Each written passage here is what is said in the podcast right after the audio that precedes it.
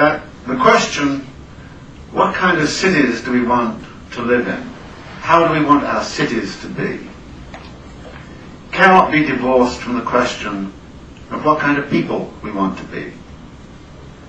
What kind of humanity we wish to create amongst ourselves and how we want to create it. And it is that mutual constitution of the city and who we are and what we are that is something which is, I think, again, very important to reflect upon.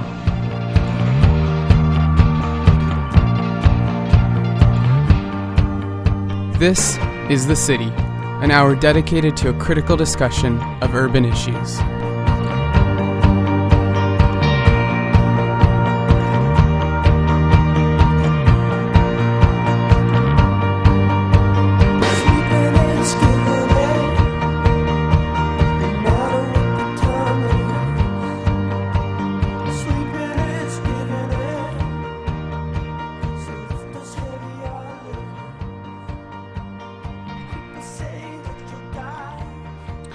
And welcome to the program here on CITR 101.9 FM, CITR.ca, and syndicated on CJSF 90.1 FM, and available as a podcast at thecityfm.org. I'm Andy Longhurst. Has it been a lack of neighborhood consultation, or simply a case of the NIMBY syndrome in East Vancouver? Or perhaps a bit of both? Is fear and misinformation framing the conversation about supportive housing in the neighborhood? On the program, we'll be looking at these issues and concerns in the politics around a planned 95 unit transitional housing project in Mount Pleasant. This is the city. Stay with me.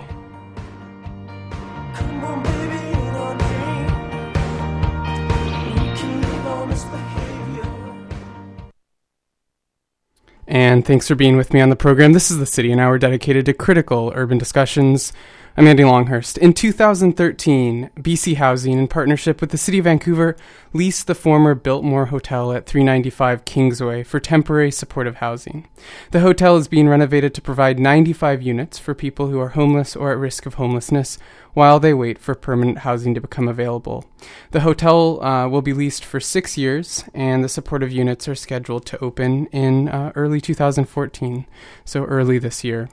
The planned social housing has generated support, opposition, and concerns among area residents. In a November 27, 2013 article by Frances Bula published in the Globe and Mail, one resident, Jack uh, Bucker, Buckerborough, stated in a Mount Pleasant area listserv um, that, quote, the two problems we see is that, one, it becomes a dumping ground for undesirables from the downtown east side, like the Marguerite Ford complex that has apparently turned into a war zone. He content- continued by saying that, quote, the other issue there is the cabaret. I can't think of another facility the government has taken over where there's licensed premises just down below. Frances Bula's article went on to quote Stephen Weeds, another area resident who manages a residential hotel in the downtown east side for the PHS Community Services he said, quote, homelessness and poverty are being treated as a crime. This has been a community where everybody is welcome, with a real mix of incomes. When we start pushing people out, we become like the communities we have criticized. And we're going to hear two perspectives on the program uh, this hour. And uh, before that, let's review some of the specifics about uh, this planned uh, supportive housing site. And so, again, just to review uh, from the introduction, uh, there's planned uh, 90. There are plans for 95 units of transitional housing in the Mount Pleasant neighborhood in East Vancouver, um, in the former Biltmore Hotel. So this is at East East 12th at Kingsway. And we're going to be looking at some issues um, around this. And as I mentioned, we're going to have two perspectives on the program. Um, but as I mentioned, let's go over some of the specifics before we hear um, from those guests. According to the City of Vancouver, BC Housing and Rain City Housing, which has been selected as the operator for these 95 units of supportive housing, approximately 95 people will move into units starting in early 2014. One meal is served each day. In partnership with Vancouver Coastal Health, there will be, will be on and off site support services for health, education, employment, and life skills, referral, referrals and links to community organizations and agencies for health services um, will also be available. Pets are welcome on the site and in the units. Personal care items and clothing will be available. Individuals currently living on the streets, in shelters, or SROs in the Mount Pleasant neighborhood will be prioritized for the housing. BC Housing and Rain City Housing, again, Rain City being the operator, uh, will work together on tenant selection to ensure people are successfully housed with minimal impact on the community. Tenants will be selected from BC Housing's supportive housing registry, 50% will be from shelters or streets in Mount Pleasant, and 30% um, will be from SROs. 20% will be at risk of homelessness, excuse me, and um, a, community advisory committee will be formed and will include representatives from the operator, city, community residents, and local schools, community policing, the community policing office, and business. They will meet monthly to monitor progress and discuss any issues or concerns related to the building.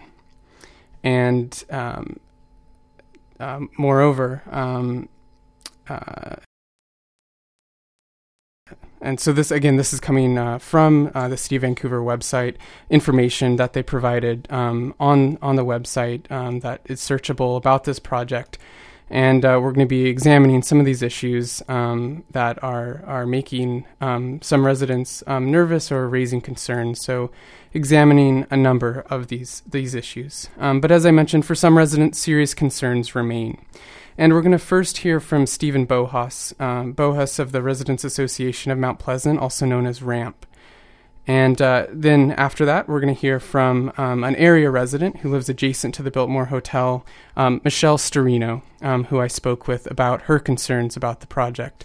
So, first, those two perspectives. Um, and uh, over the course of the hour, this is the city here on CITR 101.9 FM on CITR.ca as a podcast at thecityfm.org, also off of iTunes, um, and syndicated on CJSF 90.1 FM and also at cjsf.ca. Again, this is Stephen Bohus from the Residents Association of Mount Pleasant discussing the proposed um, 95 units of supportive housing planned for the Mount Pleasant neighborhood in East Vancouver. First of all, can you give me uh, a sense of the Resident Association of Mount Pleasant's um, position on the proposed um, units of social housing? RAMP, uh, we have a pretty progressive uh, policy. We support the goals uh, laid out in the community plan as far as housing and homelessness are concerned. The facility is now 95 units. Uh, our uh, position is that we're generally supportive of social housing. Uh, what we're really concerned about is whether the city of Vancouver will do it right, or if uh, if the city of Vancouver uh, will uh, not plan it correctly. So I think that that's really the concern of uh, how the city has gone about uh, planning this uh, facility, and uh, will it be a, su- a success? We want it to be a success, and we want to help make it a success. Can you talk more about what you mean about the city doing it right? What um, what would allow, or um, uh, I guess, uh, ensure that the project is done right, or on the other side that it's not done right? Well, let's just look at the track record of BC Housing in the city of Vancouver to date. And uh, the project was announced on February the 5th of last year. And the uh, was uh, almost like 11 months later, the city finally has its first public meeting on January the 8th, second public meeting on the 11th. Until then, uh, the only public meeting was the one that RAMP sponsored, which was on December the 18th of last year.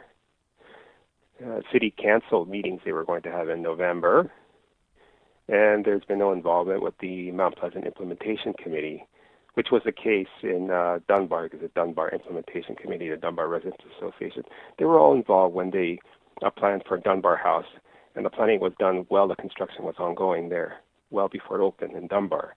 So the concerns are that the community hasn't been involved, and the city has made all the decisions with uh, BC Housing and the operator. I guess one one criticism is that I guess to what level of involvement um, could an organization like RAMP or could residents have in a process? I mean, are we talking about selecting the residents for the project? Like to what I guess to what extent um, can people be more involved eh, other than this is what's going to be happening and sort of informational sessions? Okay, well, the community plan actually talks about how the implementation committee, which was uh, uh, the committee that came on board after the community liaison group uh, finished planning the Mount Pleasant Community Plan, and I was a member of that implementation committee. And we even asked about the Biltmore once, and we got an email response last year. Oh yeah, some information is going to be coming, and um, I think it, there are ways of making sure that the management operation management plan is done correctly, and that a lot of the concerns of the neighbors are addressed. And this is what happened in Dunbar with the Dunbar House at 16th and Dunbar. And because of the involvement of the community, that facility is running great, at least from, from what I've heard. Mm-hmm. Uh, really, no complaints, maybe except a few complaints about parking for the staff there in the area. But other than that, uh, it, it's integrated very well, and that's a 53 uh, unit facility. So so far, the city um, has held two information um, sessions um, on the on the proposal. Can you give me a sense of um, what those what those sessions were like and how well attended they were and the general feel of them? Well, the the general feel. I, I actually have um, write-ups of um, the sessions and of uh, RAMP's meetings on uh, rampvancouver.com. So we've done some analysis, and we're going to have our own uh, Q&A up on rampvancouver.com in, in a few days to uh, try to have all of the uh, outstanding questions answered, or at least list the ones that we have answers for and, and questions that we don't have answers for. But the general feeling was that it was a very tightly controlled meeting.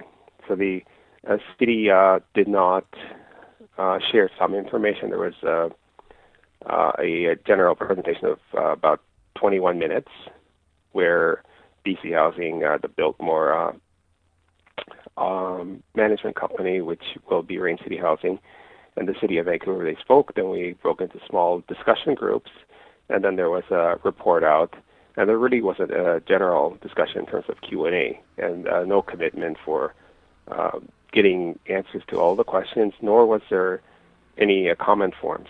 So I think it was very limiting in terms of the opportunities to a comment. And at the end of the meeting on Wednesday night of last week, uh, someone stood up and said that they learned nothing and uh, there have been no real answers.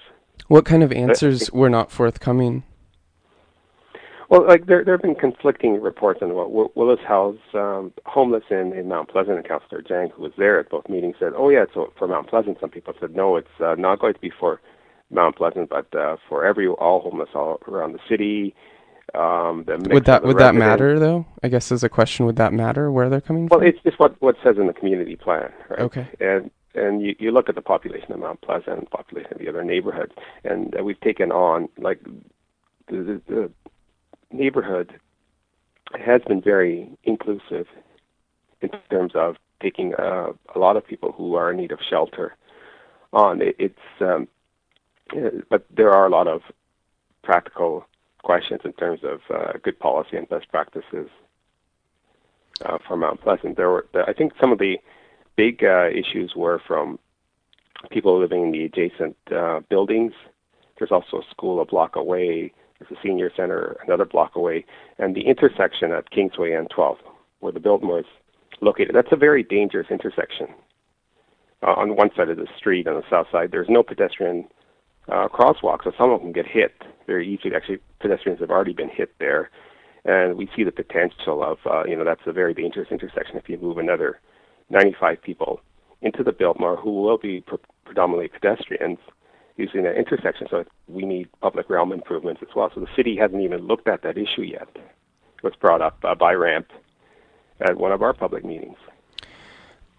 I, I, imagine you, you have a sense of the the way the meeting uh, about the Ramada on East Hastings went. Um, this is going back into the fall of 2013. Mm-hmm. And I, mm-hmm. I guess just a, a, question to build on this. Do you think the city um, is uh, worried about dragging these things out too long because then it gives um, residents who may be opposed to social housing in their neighborhood more time to organize against it and therefore drags out the process that doesn't need to to be dragged out in a way that makes it quite nasty, as we've seen from the Ramada on East Hastings and the way that um, that those those information sessions have gone.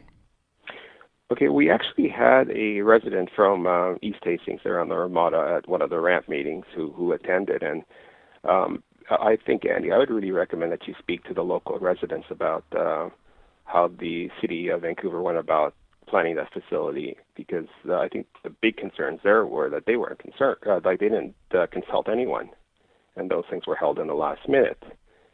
So I think uh, uh, rather than looking at what happened there, I think the the issue is to look at what led up to that with the the city of Vancouver. So I, I would really recommend that you contact people in Vancouver Heights and get the other side of the story rather than what happened at that session. And I think RAMP, because of our meeting on December the 18th and our uh, website updates, uh, the meetings in Mount Pleasant went uh, very smoothly.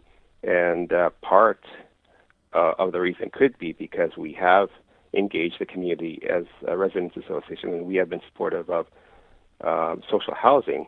We're just trying to get the facts and, and trying to put things into perspective for people. So the you know, I think we're doing our part. Absolutely. In in November, um, an article ran in the province um, uh, featuring some residents who, as you mentioned, were um, were concerned about the proximity of the Biltmore social housing to um, the the elementary school.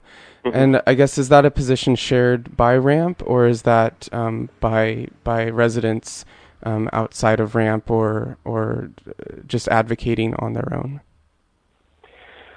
Okay, I don't know that article, so if you can send yeah. me the link, I can For I sure. can review it. But uh, you know, my my gut feeling is uh, we do have um, members of RAMP who are um, on the parent advisory committees, at least the the other school in Mount Pleasant uh, Elementary, around uh, Wells Park, and we've been in touch with people in the parents advisory committee on the uh, Florence Nightingale School. And uh, it's not you know uh, either or and cut and dry. It really depends on how well the facilities run and the policies of the facility from what I could see. And what we learned is that there will be a needle exchange on site. There are plans to allow residents, uh, to allow people who have addictions into uh, the Biltmore. And all it takes is one or two individuals who are problematic to, and, and the problems to fester to uh, spill into the school. And, and that's where you get the conflicts. Wouldn't you I say though? Yeah, wouldn't you say, Stephen, though, that these issues already exist in the neighborhood and across the city, for that matter? So why would one project necessarily change? I mean, granted, Mount Pleasant for a long time has been a lower income neighborhood. Mm-hmm. Do you think a lot of the, these reactions are because the neighborhood is gentrifying and people don't want to see that? No, I, I don't think so. I think people want to be in, in the loop and uh, they want to make it a success. And uh, what they don't like is top-down uh, policy planning, and, they can see that uh, some facilities have more problems, like the Marguerite Ford uh, building. If you just just look at the number of police calls and how that facility ran, which I believe is also off, operated by Rain City Housing, and, and you compare it to Dunbar House, which is a great example and there's also a facility at 41st and Fraser, which was well done. So I, I think um, a lot of this happened ha, um, is due to the way the facilities are run and, and the um, you know the care that is uh, taken uh, into uh, making sure that uh, the social housing units uh, integrate well with the community. If there weren't, if there wasn't a needle exchange or harm reduction services, do you think people would be more supportive of this project? Well, I, I think um, it's really the mix of residents. So if it were all seniors, uh, if there were not a lot of people who had uh, addictions, if it were uh, you know, a shelter for battered women or you know people in the yeah, in those categories, there's probably more support. But I can't, you know, I we haven't done the survey, so um, we don't know what the responses are. It's just my my gut feeling and it, it is really about uh, selection of, of the residents and the operation management plan. Okay, well, what happens if uh, you know, you know, if, if heaven forbid something uh, comes up on, on a regular basis, what what uh, can be done to alleviate these problems? And, and you said yeah, these uh, issues exist re- regardless of whether you have a, a social housing here or not. So, so that that's a given. I think it's more the process on how the city went about it, and is it best practices to have um, 95 people in a facility like this um, here, or would it make sense to have two facilities with 47 people you know, in terms of the spread out versus the a lot of people in one place. Yeah, I, I guess one number of units. So, so all yeah. of these things were, you know, were coming up in our meetings. Right, right. I, I guess one might say if we if we look at the city as a whole, the downtown east side gets criticized um, by by some for having too much concentrated low income housing, mm-hmm. but then we see these battles play out across the city because no one wants low income housing in their neighborhoods. Um, do you see any pitfalls of rather than saying we welcome this um, and we're going to work towards making this the best thing possible? Um, because from a from an outsider's view, it looks like there's a, a, a significant amount of, of concern and resistance to this um, and NIMBYism. And I'm just wondering if um, well, could, if, could this explain, yeah. blame, blame the uh, NIMBYism uh, uh, idea mm-hmm. uh, from the outsider's point of view? Because you know, I'm I'm talking about Mount Pleasant, which already has three major um, social housing projects with the Marguerite Ford, and there's a lookout at Second and Main, and there's Fraser and East mm-hmm. Broadway that's being built. So so you're t- looking at already 400 units or so there, and now we have a another 100 to bring it up to 500. So I don't think it, it you could really accuse Mount Pleasant of being uh, NIMBY with mm-hmm. with our population compared to the 600,000 of, of Vancouver. So I'm just just wondering, can you expand on that? Well, I, I, think the way this has played out in the media, from looking at some of the mainstream um, outlets, um, residents have been uh, uh, very concerned and to the point of resistant to this social housing coming to the neighborhood. Um, so that's okay. that's where I think a lot of onlookers might say there's a substantial amount of NIMBYism playing out right now with the concentrated this plan for 95 units.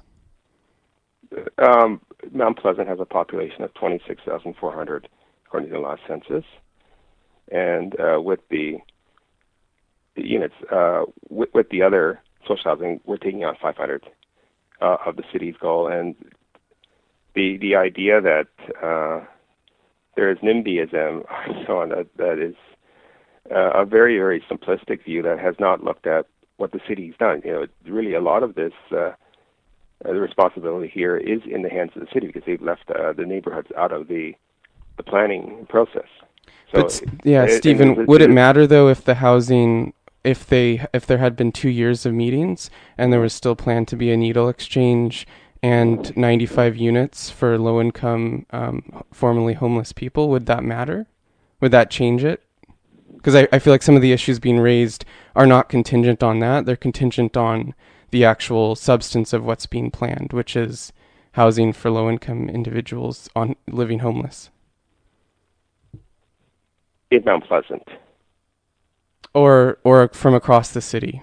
Would it would it matter if this site if there had been two years? I'm just wondering if it seems to me that some of the issues that are being raised are not necessarily about the timing and the information and the engagement, but about what's actually being planned, so the, the substance of the housing and who's so we don't even know exactly what's being planned. You see, this is the, the issues with the lack of transparency. Okay.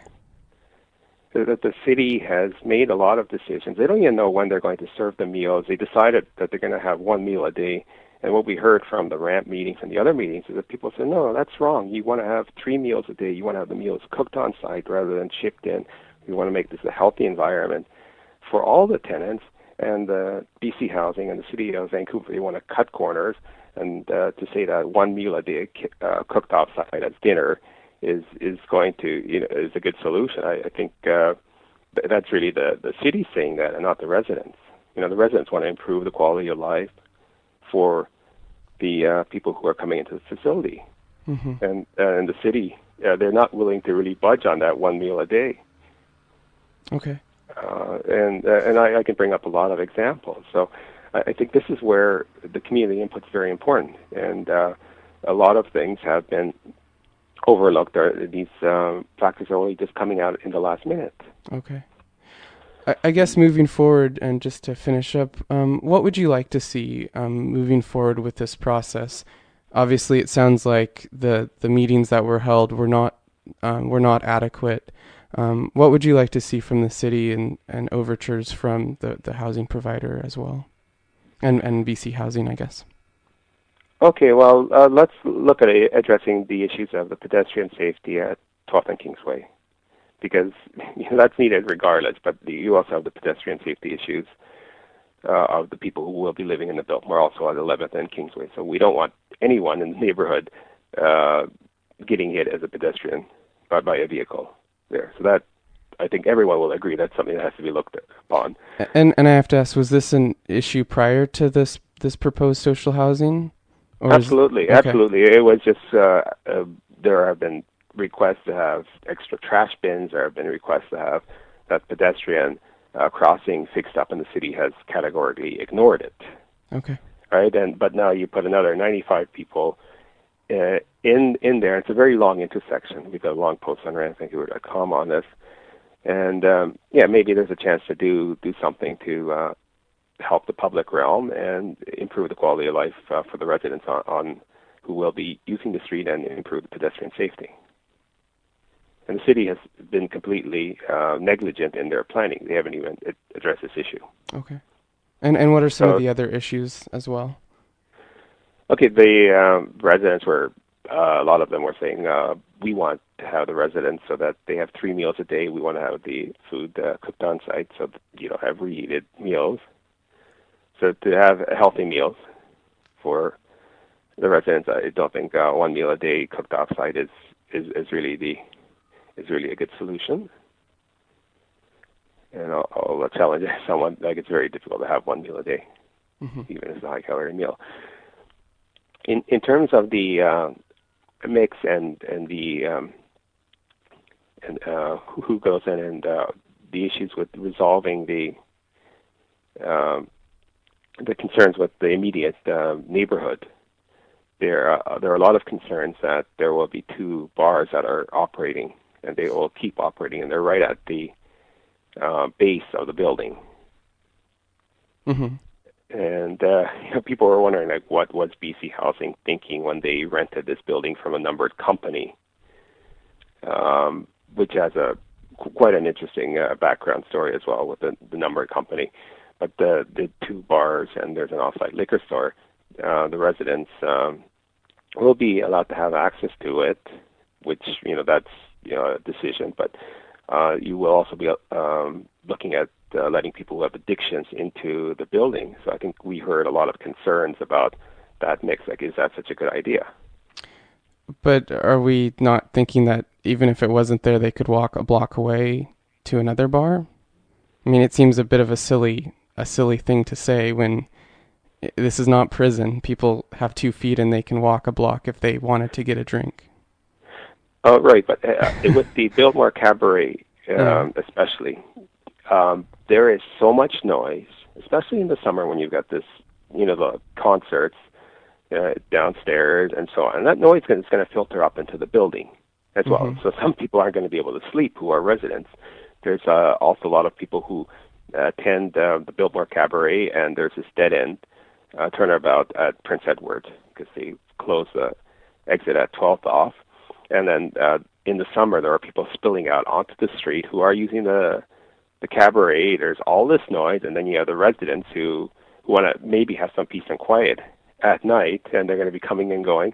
So maybe there are some issues with the proximity. You know, if that okay. bar were a block away and people could walk, well, you wouldn't have noise issues, or you wouldn't have the proximity of the patrons with the bar and and the residents. So it's not quite that clear cut, and there are a lot of issues with the sound installation, uh, and the noise does filter up from from the bars and the and the street into the building. Okay.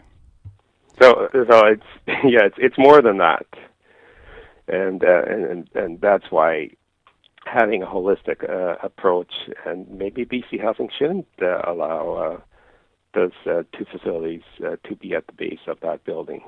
I guess, Stephen, just listening to that list, one could also comment and say that it looks like you could be nitpicking any issue if it's convenient. That on the one hand, we're assuming that people are going to be searching for alcohol and therefore the proximity is too much, but then on the other hand, it's going to be too noisy for them. Uh, does that make sense? How it might seem how whatever argument fits, that's the one that that works to be I, to, I, to make the case I'm, that it's I'm, not the right place. this is what we heard. So Okay. I'm repeating Okay. what we heard. We Fair haven't enough. done the analysis. We don't know what the best practices are in in other cities. It's uh, these are the things that have been brought up over and over again. But this is the noise proximity Okay. and people o- on the street. Like, how do you manage that? How how do you get the community involved? Is there a, a good way to to address the issues? And and right now, uh, there there isn't really a management plan. Like the community, the the Biltmore has done a, or Rain City has done a terms of reference for an advisory committee that will meet four times a year. That they're going to pick 14 members, half of which look like they're going to be from the government already, to advise them. Yeah, and and uh, the terms of reference, they're not looking at the holistic view of the entire community with the Biltmore in it. It's more like this is what the community can do for the Biltmore uh, housing. Like it, it, the terms of reference were not written with the wider community. And if you look at the Dunbar House and other terms of reference, they take a more holistic view. Like there, there's a very little accountability in that terms of reference. Meetings aren't public. Um, there's no requirement for the housing uh, provider to act on the recommendations only four times a year, and they're going to handpick whoever is on that committee, and they're going to basically impose these terms of reference. And that's really the only way to have any say on how the facility is being run with the way the, the city's uh, planned it. And they so they bypass the community liaison group for the Mount Pleasant plan implementation, and they you know they bypass the usual channel channels that are used in other neighborhoods. So people want to be involved, and they're not going to have that chance to uh, have their involvement. Maybe there will be one or two uh, people from the strata councils in the uh, media buildings, but I the, really the questions are, uh, will any of um, that be addressed? Maybe there aren't going to be any Mhm. problems, and it's all going to be great. It's just more, you know, people people don't know, Mhm. and and there's not a lot of trust with the way the city handled, let's say, the Rize rezoning, and then there's Mhm. 275 Kingsway. And so the, the city already does not have a very good track record for public consultation with planning. And now this is uh, social planning. So, um, and, and we can see how it was done in other neighborhoods on the west side. So it'd be good to have some of the processes that have worked well elsewhere in the city used in Mount Pleasant. And that was Stephen Bohus from the Residents Association of Mount Pleasant. And next we have Michelle Storino, who I spoke with. Um, and she is a resident and lives adjacent to the Biltmore Hotel, um, which will have um, 95 supportive housing units, um, and tenants will be moving in uh, to uh, those units over the next uh, couple months. Well, I live right next door to uh, the former Holiday Inn now that uh, they're all calling the Biltmore, and um, I've been there for living there for about three years now. I've gotten involved in our community because of other things that have been going on, so I got heavily involved in that and became a member of the MPIC, which is the Mount Pleasant Implementation Committee, and noticed that there was renovations going on on the site, but was wondering, like a lot of my neighbors, just assumed they were renovating the hotel. Uh, and then months after the fact, found out that it was in fact going to be social housing, and then that's when I really got involved to look into this a lot more to see uh, who dropped the ball where the community consultation was concerned. Uh, I'm a huge advocate for the homeless. Um, I've worked at many soup kitchens, you know, tried to contribute where I've been able to with regards to the situation. But at the end of the day, the city has to respect the fact that there's a community there and there are concerns about housing like this. Um, I just thought it was an inappropriate site, and I have a big problem with something of this size and magnitude when it comes to social housing. I don't think it's an effective template for social housing, so I have a lot of concerns about it. Okay. And and can you maybe run through some of your concerns about it? well, first and foremost, where was the community consultation between the city or province and the people living in the area? Uh, I think uh, anyone who disagrees with this um, hasn't a clue what they're talking about, but it will affect uh, people's property value in the area. It will be a contributor to other issues because we were told very, very late in the game, as in last week during um, a ramp held initiative that Bill Briscoe from the um, group that is going Rain City Housing that there will actually be an, you know, an injection site and that there will be drugs on the premises for those battling drug addiction. Uh, we do have no, no. Is it? I have, I have, to stop you because I've heard two different things. Is it a needle mm-hmm. exchange or is it an injection room? Well, they hemmed and hawed. Uh, you know, in one vein, it's a um, it's an injection site, and the other it's a needle exchange. But we asked them straightforwardly, was there going to be drugs on site?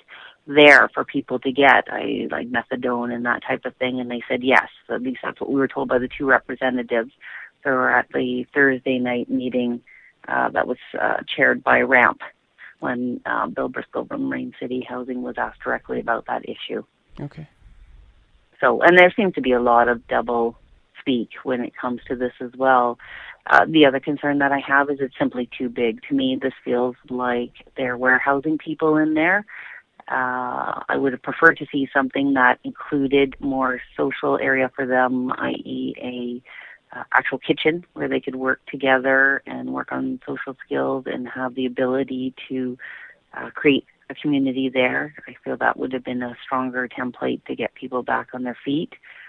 Um, but the main thing that bothers me is the lack of consultation and that the city has the audacity to insult the uh, homeowners and renters of the Mount Pleasant area to come to us a week, a month before the place is supposed to be open, uh, and say, "Oh, we want to hear what your input is." Uh, when I did attend the city uh, event on the, uh, I believe that was on the eighth. Yes, on the eighth.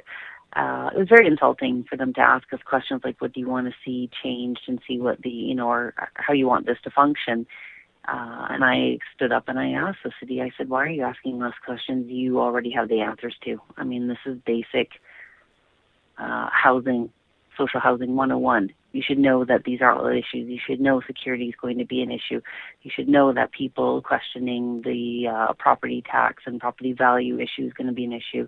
You should know that needles and noise and um, problems are going to be an issue because we are seeing it down at the Olympic Village. 200 calls in a year. That's you know a call a night. There's fights out there. There's noise control issues.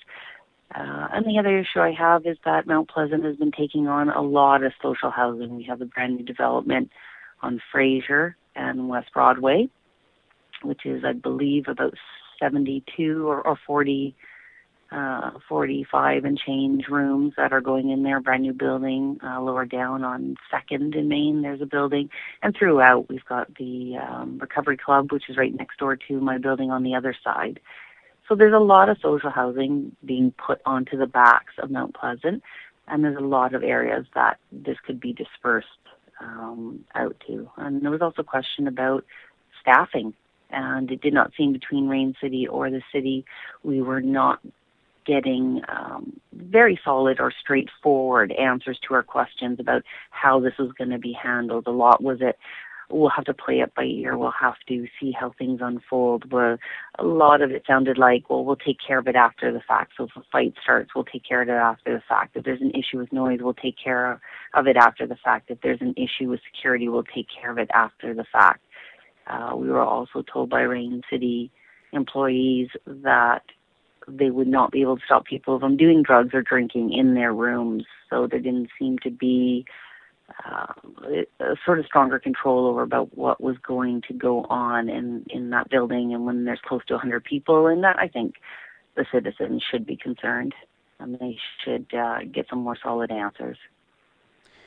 Had there been, say, six months, eight months, a year of uh, consultation would you um, would you have a different opinion, or do some? Of, it sounds like some of the the issues that you're concerned with, it wouldn't necessarily matter if there was a longer period of consultation. Is that correct? Well, I think I think the consultation prior to this whole um, renovation starting, uh, as a taxpayer, I think I should have a say in where some of my money goes into and whether or not I'm okay with because it's essentially being funded by taxpayers. So we should have a say as to what's going on in our community.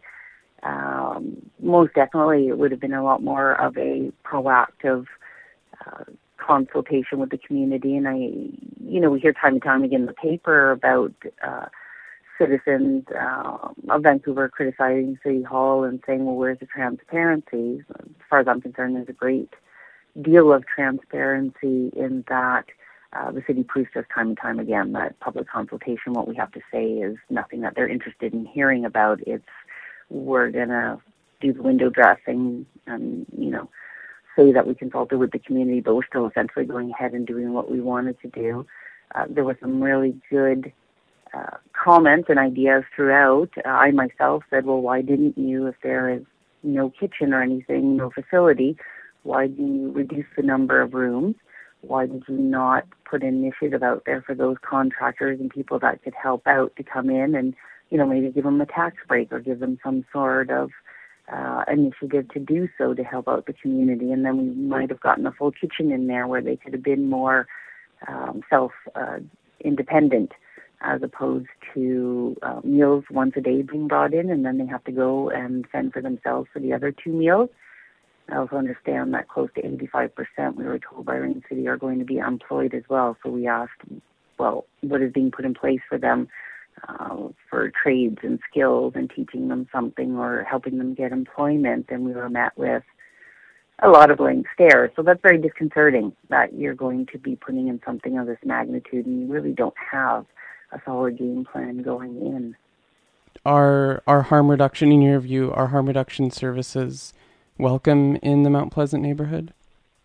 No, I'm I'm sure a lot of people are very realistic, knowing that this will take place in a lot of these homes what I think the community, uh, I can't speak for them, but I'm saying what I heard at uh, both the ramp meeting and at the city held meeting on the 8th and on the 9th is that it seems that both the city, I mean, we've got Councillor Jang asking him questions and he, you know, can you answer this? And his answer is no, um, which is not very, which is very disconcerting. Uh, a city official is basically giving that attitude to the citizens of an area that are asking very valid questions. I think because this facility seems to not have um, greater security, uh, more uh, employees, and we're more comfortable, at least I'm more comfortable thinking that there are more people there, i.e., doctors, nurses, and whatnot, to help these people, uh, that it would be a scenario that they would feel more secure uh, and more uh, comfortable with having uh, that type of facility within the housing. But it just seems that it's an open door policy there, so there's a lot of concern about people just walking in. What's going to happen if someone wants to come in and rob the place because they know drugs are there and that type of thing. So, you know, it's, it's where's the balance? There just doesn't seem to have been a lot of thought put behind this. It was just like, oh, here we have this opportunity for this large building um, let's fix it up a little bit and put people in there, and then we'll take it from there and try to figure out what we're doing with the rest of the, you know, shelters and, and temporary ho- housing for people.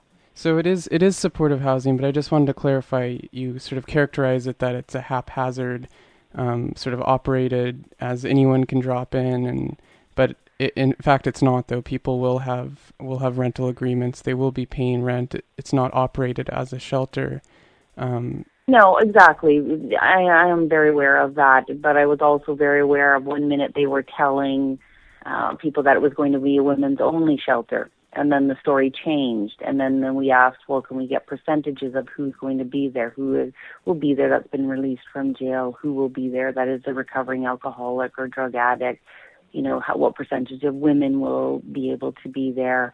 Um, and as you say, you're saying that it is, you know, housing. I fail to see how it's housing in the sense that there is no effective kitchen there, there is no effective laundry there, there is no effective um, security there that they have shown to us in what they've had to say and what they've had to actually physically show us about the building.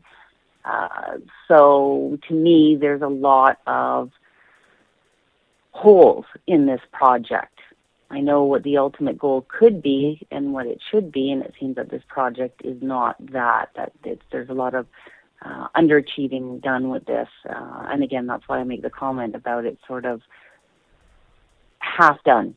Gone in, spent all this money, renovated this building, and yet it functions, like I said, as a warehouse to put people in, store them, feed them once a day, and pretty much leave them on their own to fend for themselves. I guess if, if this was 95 units of, of permanent social housing, uh, would you support that? Of social housing with enclosed kitchens in the units? Not of this size you know, I've done a lot of research on my own independently, looking into and talking to people that work in uh, nonprofits and deal with the homeless. And time and time again, it has shown that having this many people housed like that has not been as effective as having smaller units, more uh, closer to a family unit. I believe that there's a form of co-op housing down off of Commercial or Victoria where uh, there is a central room, which is a central kitchen and laundry, and you know people take turns making the breakfast, and then you know other people will be the ones um, responsible for the cleaning up of the place, and then that switches and changes weekly or whatever monthly may be the case. But at least there seems to be more interaction with people. I don't think this scenario here where they don't even have a proper lounge area to sit and watch TV and communicate with one another or have the ability to um, have other things there for them to interact with other people in the building. All of that is missing, and that's my point that I'm trying to make. It just seems like this big building to stick a bunch of people in it till the city gets their act together and starts building more permanent housing for people. So I, I think my biggest problem with it is that it it lacked the consultation with the community before it was put into play, and it's simply too big. And that was uh, Michelle Storino. She's an area resident adjacent the Biltmore Hotel, uh, which is planned to have 95 units of supportive social housing. And unfortunately, the City of Vancouver declined a request um, for an interview on this topic. Um, but perhaps to provide a bit of a different perspective um, and uh, a, a, counterpoint to some of the issues that were brought up and perspectives, um, we're going to go now to a 2011 Pivot Legal Society um, uh, uh, toolkit that was published called Yes in My Backyard, um, as in uh, the YIMBY toolkit, um, as opposed to the NIMBY uh, responses that we might uh, see appearing in some instances in this neighborhood. And I just wanted to uh, read um, a few points, and they, they touch on some of the issues that were brought up in some of the interviews. And I did want to make the point that, um, as as I mentioned in the article that I read um, from the Globe and Mail, um, there are residents that are strongly supportive of this, um, and obviously there are numerous and, and mixed opinions um, but that it's uh, that there are often different ways that people see this. So this is the Yes in My Backyard toolkit, published in 2011 from Pivot Legal Society, and the the kit is intended. I'm reading from uh, the document. It's intended uh, for YIMBYs, people who understand the value of addressing homelessness, addictions, and mental illness in a proactive and positive way through safe and supportive housing, and who want to say yes in my backyard to projects that help people get off the streets and uh, with it, they, they hope that uh, you find the guide useful in helping you respond to fears and prejudices about the people who live in supportive housing. And I just want to uh, read uh, just a short uh, piece about um, what um, supportive housing is um, from Pivot Legal Society's perspective. Supportive housing can mean short term shelter for, uh, for the homeless due to inclement weather. It can be transitional while someone is working towards a more stable situation and it can be a permanent and it can be permanent for those with physical or mental disabilities that require some ongoing assistance. While a lack of funding is one of the biggest obstacles to safe and affordable housing, another significant barrier and one we hope to address in this kit is community opposition to NIMBYism when people say not in my backyard. There is significant research and evidence to show that concerns such as crime, noise, and lowered property values are unfounded the keys to countering these obstacles is to provide awareness and understanding to communities early in the process.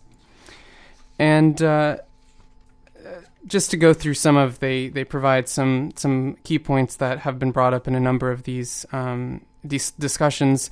Uh, one is that a homeless shelter, a homeless shelter will decrease the value of my home. And uh, they write that home ownership is perhaps the most significant investment made by any individual or family. All homeowners want to feel that their investment is secure and that if and when they decide to sell their home, its value won't be negatively affected by their neighbors' properties. Fortunately, social and, so, social and supportive housing does not have a significant impact on property values.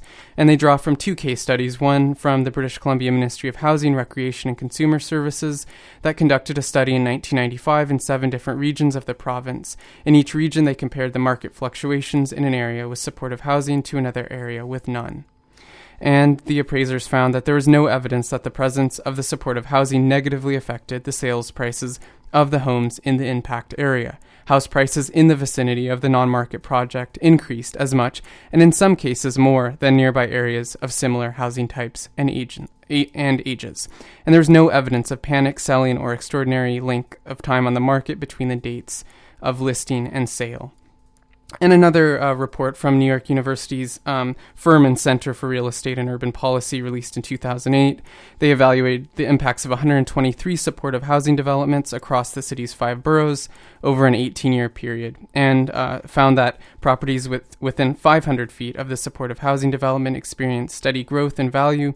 Properties between 500 feet and 1,000 feet of supportive housing developments also experienced growth in value but as a slightly but at slightly a slower pace. Neither the size of the development nor the density of the neighborhood had any had an impact on the results. So that's just one um, one evidence based perspective to to counter some of the the uh, perspectives around um, around the threat of of losing property value with supportive housing nearby. And another one is that supportive housing is a waste of taxpayers' money. And uh, an additional study um, from 2006 um, found that uh, this is from uh, the Center for Applied Research in Mental Health and Addictions in a report on the economic impact of homelessness in BC. And the report found that the cost of responding to homelessness with ambulances, hospitals, police, courts, and jails fail, uh, far exceeds, excuse me, the cost of providing suitable housing. And they have um, specific details on that as well. And we're just out uh, at, at time almost for the program, but I just wanted um, to uh, to leave you um, with a few more words from um, this toolkit. Again, you can find it at pivotlegalsociety.org, um, and uh, they answer the question: uh, Why YIMBY? Living in Vancouver means we share this city with diverse people from all over the world. Sharing this space also means ensuring that everyone, regardless of financial situation or physical mental ability, is also welcome in any neighborhood. It's been almost two decades since the federal government handed off responsibility for housing to the provinces, making Canada the only G8 country without a national housing strategy. The end result is a housing crisis that the UN described as a national emergency. Saying yes in my backyard means saying yes to accepting our community's collective responsibility to make our shared space welcoming to everyone. So, in, in this in this discussion and, and in the discussions with uh, different people from the neighborhood that have concerns, um, I think we want to look at um, whether maybe is this a is this an instance of neighborhood consultation or the lack thereof that didn't address um, certain issues that, that that that the neighborhood has, or is it simply a case of the NIMBY syndrome um, in Vancouver's East Side? Or might it be perhaps a bit of both? Is fear and misinformation framing the conversation about supportive housing? And how significant are the locational conflicts over low income housing and harm reduction for Vancouver and the region more generally? And how does this help or harm efforts to build more socially inclusive neighborhoods and socially just cities? So I think these uh, issues are certainly important to, to think about and um, as we as we move forward and address them across the region, not just in Vancouver, um, but as as we mentioned and talked about last week on the program, in places like Abbotsford. Um, Abbotsford um, news um, as of uh, January 14th of uh, 2014, Abbotsford has decided um, to uh, do away with their anti-harm reduction bylaw. So uh, opinions change and uh, there are cultural shifts um, about how we deal with these things and how we think about them. And that's important to recognize as well. But I think as we do so, we need to think critically about what does it mean to be an inclusive city? Uh, what does it mean to say yes to harm reduction? What does it mean to welcome things? And certainly raise legitimate concerns. But I think these are all things um, that, as we work towards um, more socially just, inclusive cities, we need to consider. I'm Andy Longhurst. This is The City on CITR 101.9 FM, CITR.ca, syndicated on CJSF 90.1 FM. Thank you so much for tuning in. Back next week for another edition of The City, an hour dedicated to critical urban discussions.